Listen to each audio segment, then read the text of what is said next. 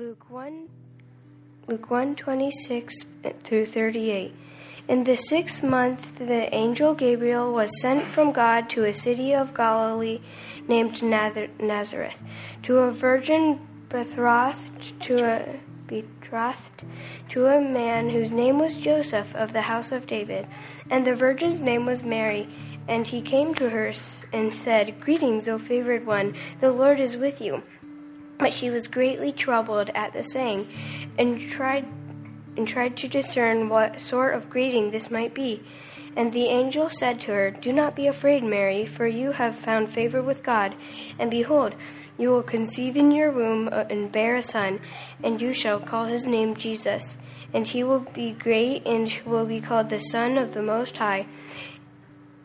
And the Lord God will give him to the throne of his father David and he will reign over the house of Jacob forever, and his kingdom there will be no end.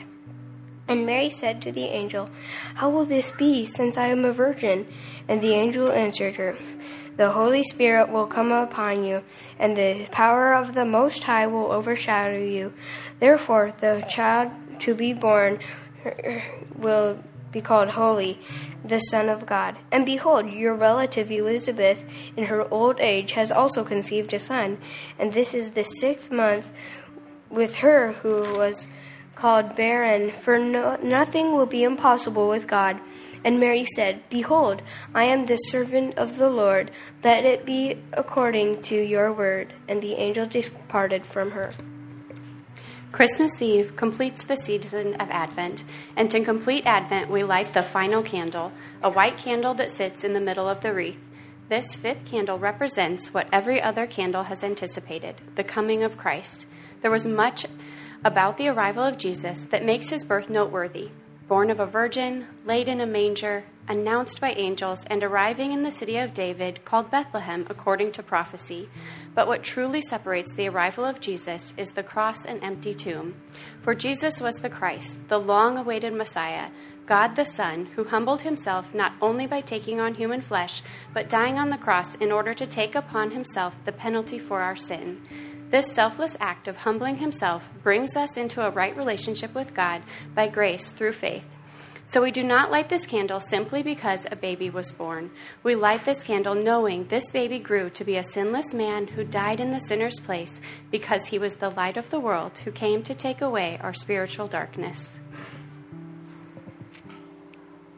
Colossians 1:17 through 20 he, he is the image of the invisible God, the firstborn of all creation.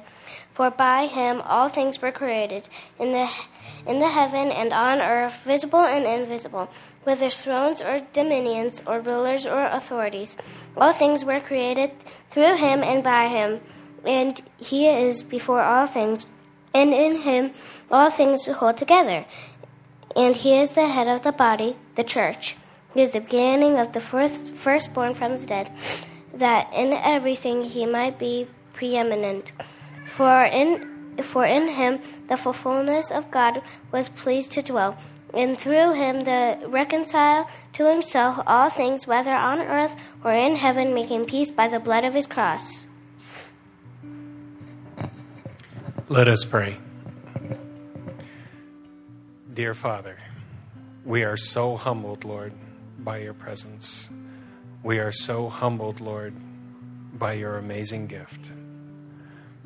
That while we were still sinners, that while we were still actively at war with you, Lord, you chose to send your only Son to us to be born in the most humble of circumstances in a manger and to die for our sins, Lord. We thank you, Lord, for your love for us. We thank you for your undying commitment to us. Thank you for transforming our hearts, Lord, through the blood of Jesus Christ. We love you. We thank you for all your blessings, Lord. In Jesus' name, amen.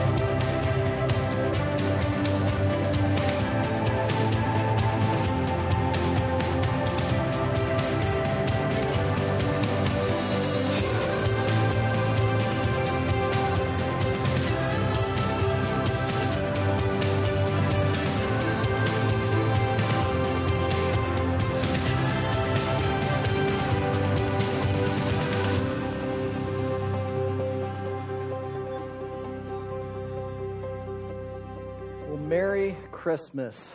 Welcome, everyone. Kids, it is absolutely fantastic to have you with us. I just love it whenever you get to join us. Are you guys ready for presents? How many of you have already gotten to open some presents? Oh, okay. Quite a few. All right. How many of you have to wait until tomorrow? Okay, a few hands up. Uh, all right. If I've not had a chance to meet you, my name is Aaron, uh, lead pastor for Riverwood. And for the last four weeks, we've been in this season of Advent, and we've been doing a series called Seek. Uh, through it, we've been looking at different biblical characters in the Christmas story and seeing what it is that they had, what it is that they sought in the midst of the difficulties of life. Uh, in week one, we looked at Mary and Joseph, and we discovered that they had an incredible peace and contentment despite some incredibly difficult circumstances that they found themselves in. In week two, we saw the shepherds who were the outcasts of their society, and yet they had found meaning through the invitation that God gave them to meet the Christ child. Then in week three, we looked at the Magi, the wise men we saw that they had great knowledge through years of study, but they didn't just know a lot. They allowed that knowledge to be applied. It's what led them, when they saw the star, to travel so far in order to meet the Christ child. In other words, they, dis- they displayed wisdom. And then last week, we looked at the story of Simeon. His story occurred eight days after the birth of Jesus. And we saw he had been waiting a long, long time to meet the Messiah.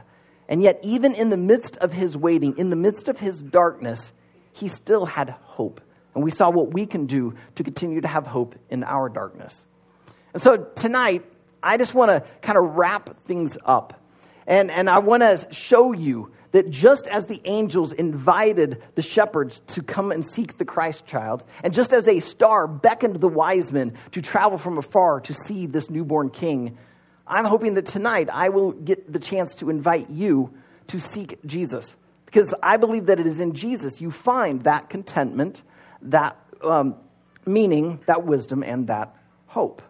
And we see this all wrapped up in one Bible verse. If you're not familiar with the book of Hebrews, it contains a chapter, chapter 11, which has a nickname. It's called the Hall of Faith. And just like a college or a professional sports league has a hall of fame, the author of Hebrews kind of enshrines some people into this hall of faith. But rather than laud them for their accomplishments on the playing field, the author lauds them for their incredible faith in God. But why was faith so incredibly important to the author? Like, why did he take an entire chapter just to talk about this topic? Like, why did he enshrine 16 people by name and then even more people just in general practice? Well, he kind of tells us in Hebrews 11, verse 6. This is why faith is so important to him. And without faith, it is impossible to please God. Uh, for decades now, surveys have been showing that most Americans believe that there is a God. Now, some people who do believe there is a God, they would be what are considered deists. They believe there is a God, but they, once he started everything, he just kind of took a step back and let everything go. Some people call this the watchman, watchmaker theory. They, they, like a watchmaker, God started everything, but just like a watchmaker doesn't have to keep active to keep the watch going, God has stepped back and just has let everything run its natural course but there's a majority of people who say they believe there is a God, but if you ask them, is this God still active in life today? They would say, yes. Now, I believe that most people who would say yes, that God is active, have this innate desire to please this God. And I would argue that even the worst of sinners still have a desire to please God.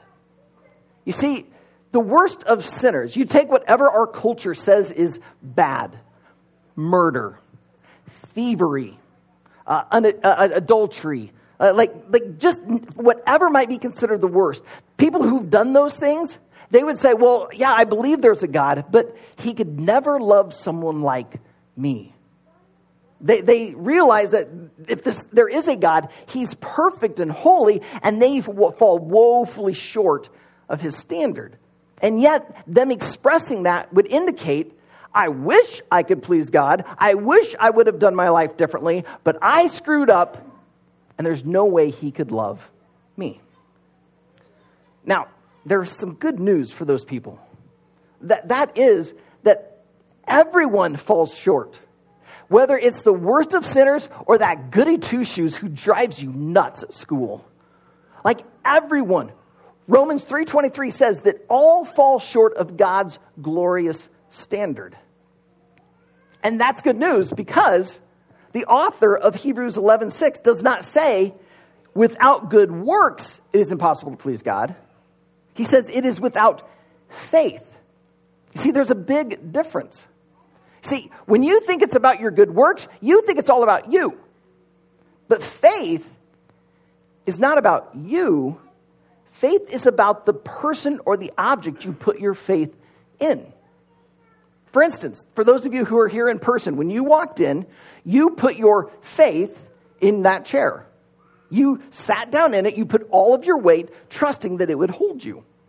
Now, if you had walked in and you had really weak faith, you walked in and you looked at the chair and oh, they're folding chairs. Ah, I don't know about this. Oh. See, you could have little faith, but the chair held you. It isn't about you. Faith is about the object or the person. And so it doesn't matter what you have done, you can still come to God. And so you don't have to clean up your act to come to God. You don't have to muster up a certain amount of faith to come to God. You just come and you put your faith in Him. And when you do so, you please God. Now, some people, they want to know okay, what does this faith look like? Well, I think the author anticipated that question because he actually shows us two steps, two things we can do to put faith in God to please Him. The, the first one is sound, found in that second phrase. For whoever would draw near to God must believe that He exists. Now, that kind of seems obvious, doesn't it? Like, if you're going to put faith in, in God, He kind of needs to be real. I mean, uh, just a moment ago, I talked about you putting your faith in your chair. Kids, I want you to look at my chair. Look, look, look at this chair. Isn't this chair gorgeous? I mean, this is a beautiful chair. I mean, it, it, like you guys, your your chairs are all right. They're fine. They're padded. Mine is like a real church chair. Right? It's not a folding chair. Like this thing is legit. This is expensive. My chair is awesome. Now, I'm going to sit down in my chair. All right, I'm going to show you my faith. Now, I already have someone applauding me sitting in this chair because clearly he does not appreciate my body. He wants to see me harmed. He wants to see my reputation ruined, and he's hoping that I go viral on video as this is now being streamed online because he knows there's no chair here. As I said, your faith isn't about you. I can have all the faith in the world that my imaginary chair will hold me, but faith is about the object. And if there's nothing there, then I'm going to embarrass myself. See, a lot of atheists would look at me and call me a fool for believing in a God that we can't see. To them, he's the equivalent of an imaginary chair. And yet, just as you can't see the wind, you can see its effects. I mean, just last week, we, we had the second derecho in 16 months in the state of Iowa. I mean, my, my neighbors lost their shed. I couldn't see the wind, but I saw the effects. Likewise, I have never seen God, and yet I have seen the effects. There's way too much to convince me that God is just an imaginary chair. I have seen too much. I've learned too much. I know God is real and I can sit down on him. I can put my faith in him because he exists. But you see, you can't just say you believe there's a God. You can't just say, well, yeah, I'm a Christian, I have faith.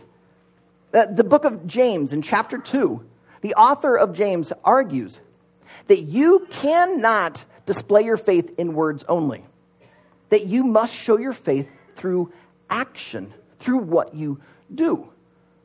Uh, there's a bunch of people in our world who would say, Oh, yeah, I, I believe there's a God. But if you were to look at their daily lives, you, you would not see faith in God. You'd see faith in a bank account. Or you'd see faith in like certain friends or, or certain relationships. You'd, you'd say that their faith is in their stuff, or most likely for most of us, our faith is in ourselves. If you're going to have faith in God, there must be action behind it. And that's the second part that the author gets to in verse 6. Phrase 3 of verse 6 is our second step. It is that He, God, rewards those who seek Him. Now, most people, when they see that phrase, they jump on the word reward. Everyone likes a reward, right? I mean, kids, you know what a reward is. Uh, the dictionary defines a reward as a thing given in recognition of one's service, effort, or achievement. And so, if you say are a wrestler and you go to a wrestling tournament, or maybe you're on the swim team and you participate in the event and you win, your reward is a trophy or a medal. Or maybe you've worked the same job for 40 years and you did an amazing job in your career. And so your reward is maybe a bonus of money. Or maybe they put a plaque up on the wall to recognize you and all that you did. Or if you're really, really wealthy and you give a large donation to a college or university, they might reward you by putting your name on a building or putting a scholarship in your name you receive some sort of reward. So when people hear that God gives rewards, whoa, God could probably give some amazing rewards. Like God could give me a new car or a bigger house. Maybe God could give me a spouse or some friends. Maybe God would give me health. Maybe God would just give me some new clothes. Like God could give me all sorts of rewards. I believe that God could give you those things. But I don't think that's the type of reward that the author is talking about here. I think he has something totally different in mind. So it makes you wonder okay, so what rewards does God give? Well, to understand that, let's first look at who receives the reward. All right? Look at it again. It says that he rewards those who seek him. In other words, those who put their faith into action, they seek after him. When you seek him, you receive a reward. Now, think about the rewards that I talked about just a little bit ago. If you're a wrestler and you win the tournament, they don't give you a tennis award. If you worked your entire career as an engineer, they don't give you a reward as a college president. Your reward is tied to what you do. And so, if the person who receives the word is the person who seeks him, the reward for those who seek God is God. When you seek after God, you get his presence, you get his grace, you get his love, you get his power. The, the scriptures talk about someone, when they put their faith in God, they receive the Holy Spirit, the third member of the Trinity. God Himself comes to live with you, to be in you, to dwell with you. And through the Holy Spirit, you begin to receive the reward of contentment, meaning, wisdom, and, excuse me, uh, uh, uh, discernment and hope. You get to receive all of these things. Now, it's not a magic cure. It's not like, oh, if I just put my faith in God, then everything's magically done. No, God is slowly working in you to mold you and shape you into the image of Jesus. And part of that is giving you contentment. Part of that is working in you to give you wisdom. Part of that is working to help you find your meaning in life. It won't be instantly, but it's possible. It's there. And when you seek Him continually, daily, you begin to get these rewards. So, tonight, the greatest gift I could give you is not just some nice memories. Tonight, if, even if I was super wealthy, the greatest gift I could give you wouldn't be a million dollars to each of you. But that would be fun. I'd love to do that. No, the greatest gift that I could give you tonight is Jesus. The Apostle Paul in 2 Corinthians calls Jesus and his gospel an indescribable gift. Some translations put it as an inexpressible gift. In other words, when you realize that there is a triune God who really exists, that God the Son took on human flesh, went and lived the only sinless life to have ever been lived, but yet went and died on a cross in the sinner's place and rose again from the dead so that you could come into a relationship with your heavenly Father and all of your sin could be washed away and forgiven, that is such an indescribable gift. You can't describe it. It is so inexpressible, you can't find the words to get it out. Like, it is so mind blowing. And yet, it's real. This gospel is not an imaginary chair. This gospel has been changing lives throughout history and throughout cultures. And that is why tonight I offer it to you. And so, if you are not a follower of Jesus, whether you're here in person or you're online, would you accept the gift of Jesus? Would you allow him to come into your life? You do not have to clean your act up. You do not have to get certain things in order. You just simply come. You put your faith, you put your trust, as meager as it is, in him. And when you do so, you please Him. And He delights to come to you and surround you, to be in you through His Holy Spirit, and to now walk with you, helping you begin to discover the path to true contentment, to true meaning, to true wisdom, and to true hope. So if you're here tonight and you're simply looking for some contentment in the middle of the chaos, seek Jesus. If you've been looking for some meaning in the maddening loneliness of our world, seek Jesus. If you've been longing for some sort of hope in the midst of your darkness, seek Jesus. Because he is the gift God has given to you.